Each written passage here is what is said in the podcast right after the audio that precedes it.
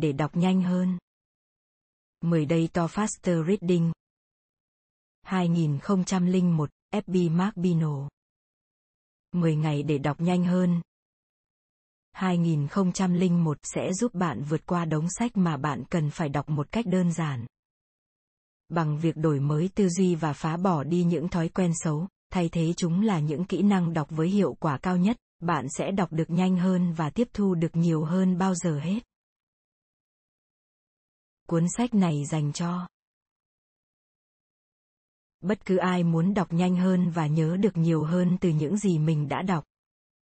Các nhà giáo dục muốn tìm một chiến lược mới trong việc đọc sách cho học sinh sinh viên và những người ham đọc sách. Về tác giả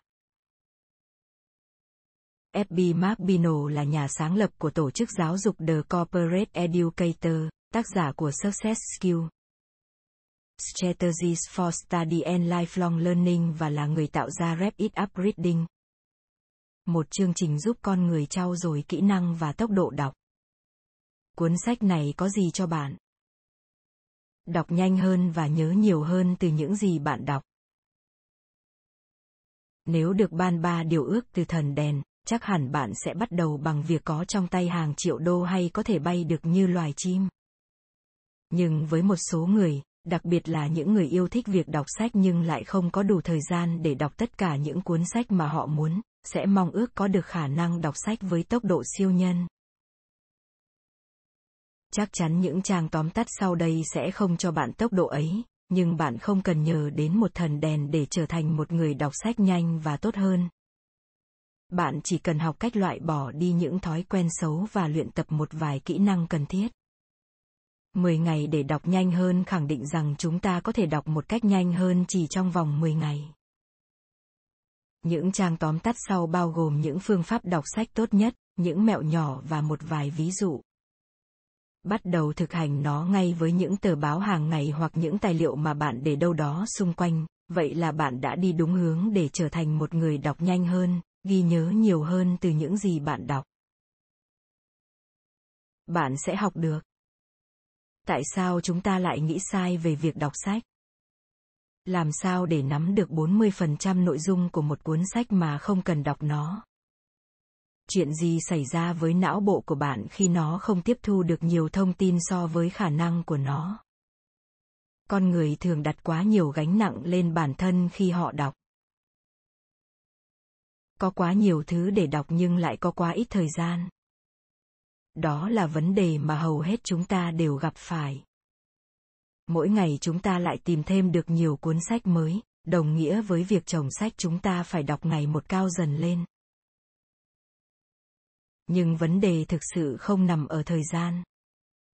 Vấn đề ở chỗ bạn đọc chúng không hiệu quả bởi vì một số quan điểm cổ hủ sai lầm về việc đọc sách. Đầu tiên bạn thực sự không cần phải đọc tất cả mọi thứ trong sách hay trên báo để hiểu chúng.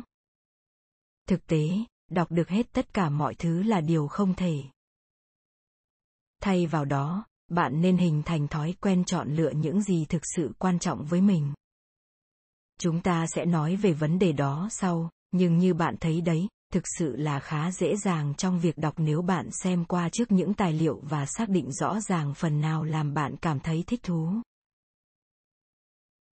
Thứ hai, bạn không cần phải nhớ tất cả những gì bạn đọc từ một cuốn sách để học được điều gì đó từ chúng. Chúng ta bị mắc lỗi này từ việc học ở trường, nơi mà chúng ta phải chịu quá nhiều áp lực từ việc học thuộc toàn bộ nội dung trong sách giáo khoa, bởi lẽ những bài kiểm tra của chúng ta dựa vào nội dung từ những cuốn sách ấy.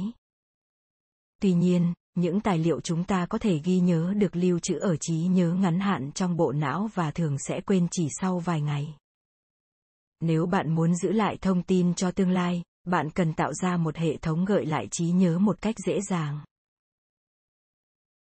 Hãy thử ghi lại những thông tin cốt lõi. Bằng thiết bị điện tử hoặc ghi lại trên giấy, hay tô đậm nó lên hoặc ghi lại trên góc.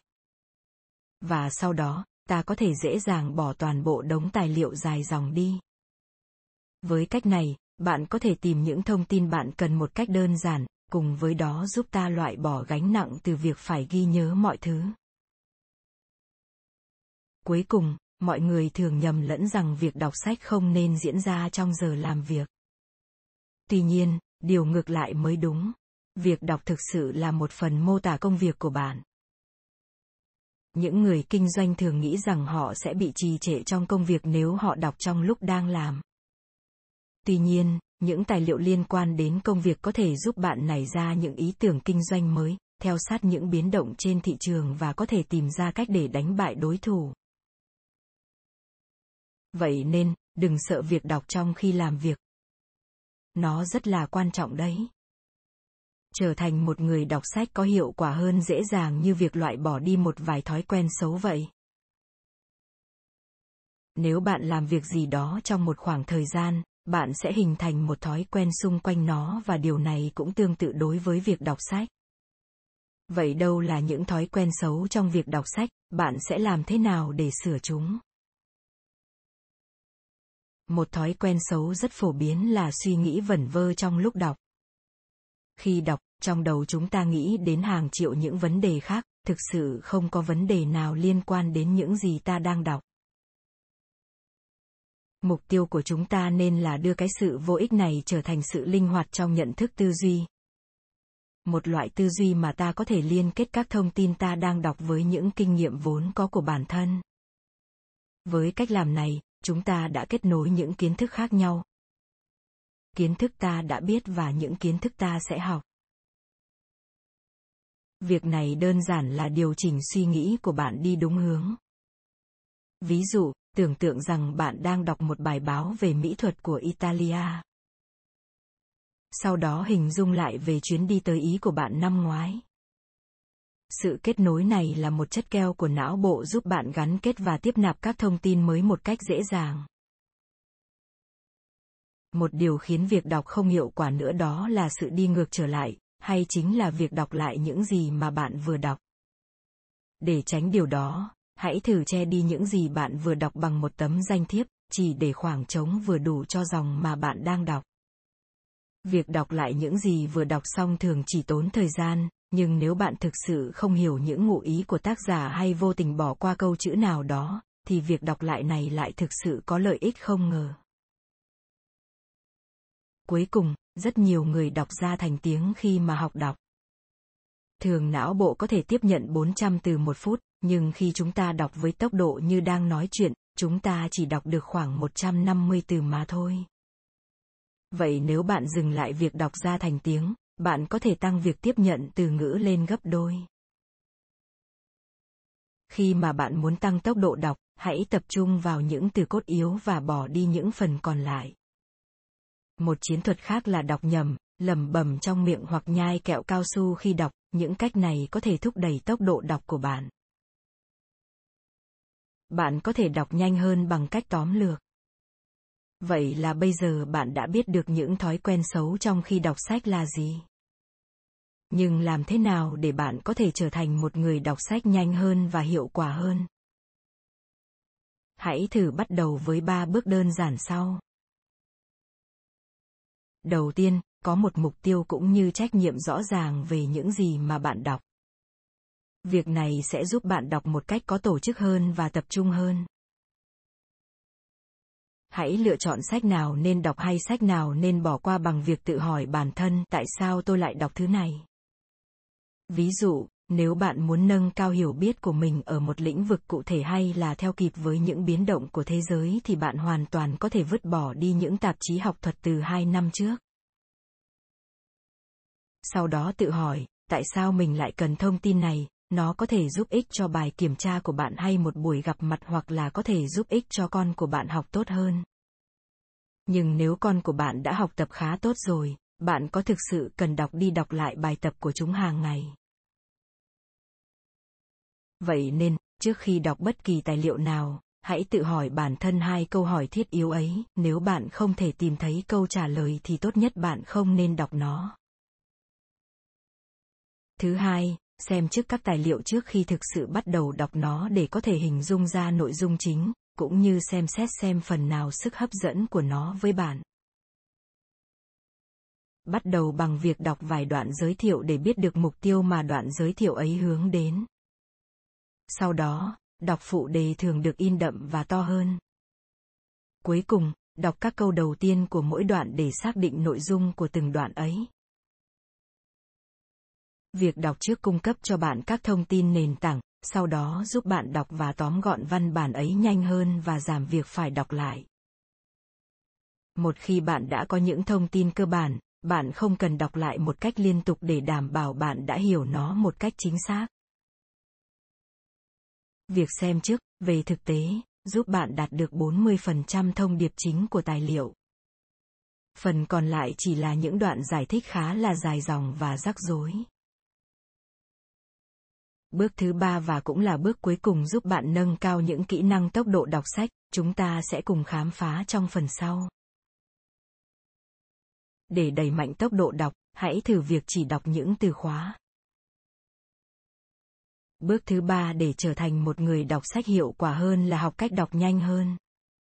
Với hầu hết chúng ta, việc học cách đọc như thế nào đã dừng ngay lại ở cấp tiểu học, nên các phương pháp đọc của chúng ta đã lỗi thời.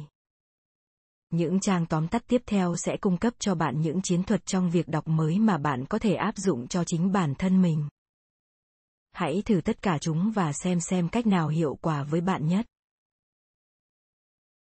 Kỹ năng đầu tiên bao gồm việc chỉ đọc những từ ngữ quan trọng và lướt qua những phần còn lại.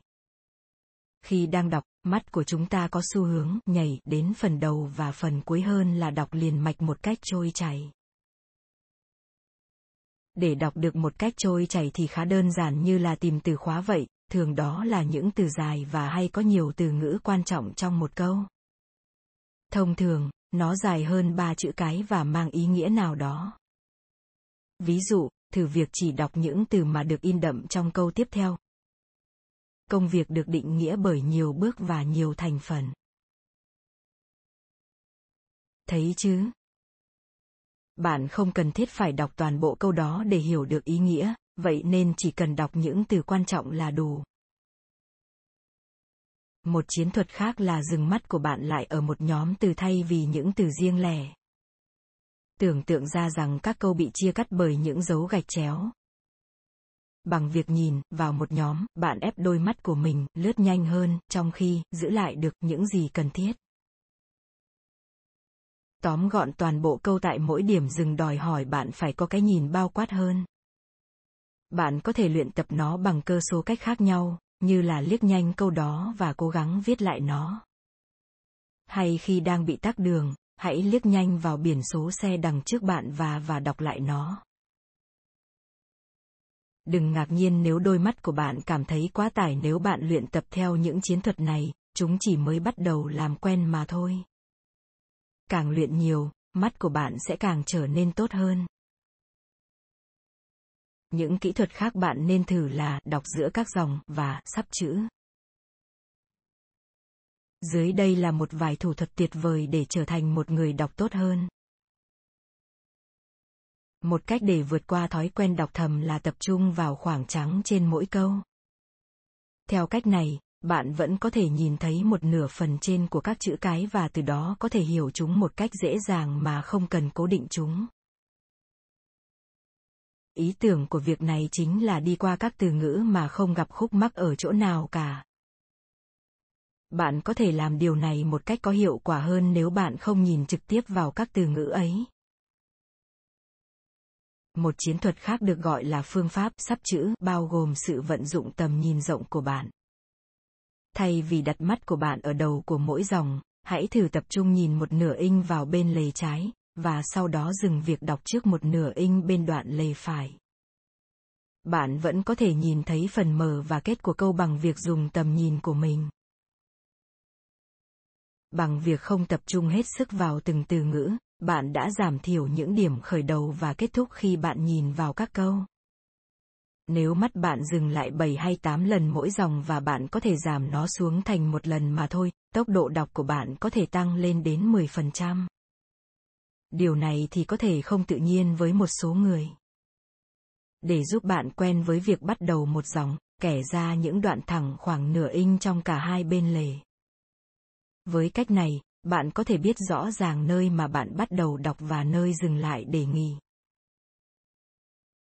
Học lại một kỹ năng mà bạn đã có có thể khiến bạn cảm thấy không cần thiết và phiền hà. Hãy làm quen với nó. Bởi vì tự nhiên đôi lúc bạn có thể trở nên tệ đi sau khi đã trở nên khá ổn. Dùng tay hoặc bút để dẫn lối cho mắt của bạn và tạo nên thói quen đọc nhanh hơn.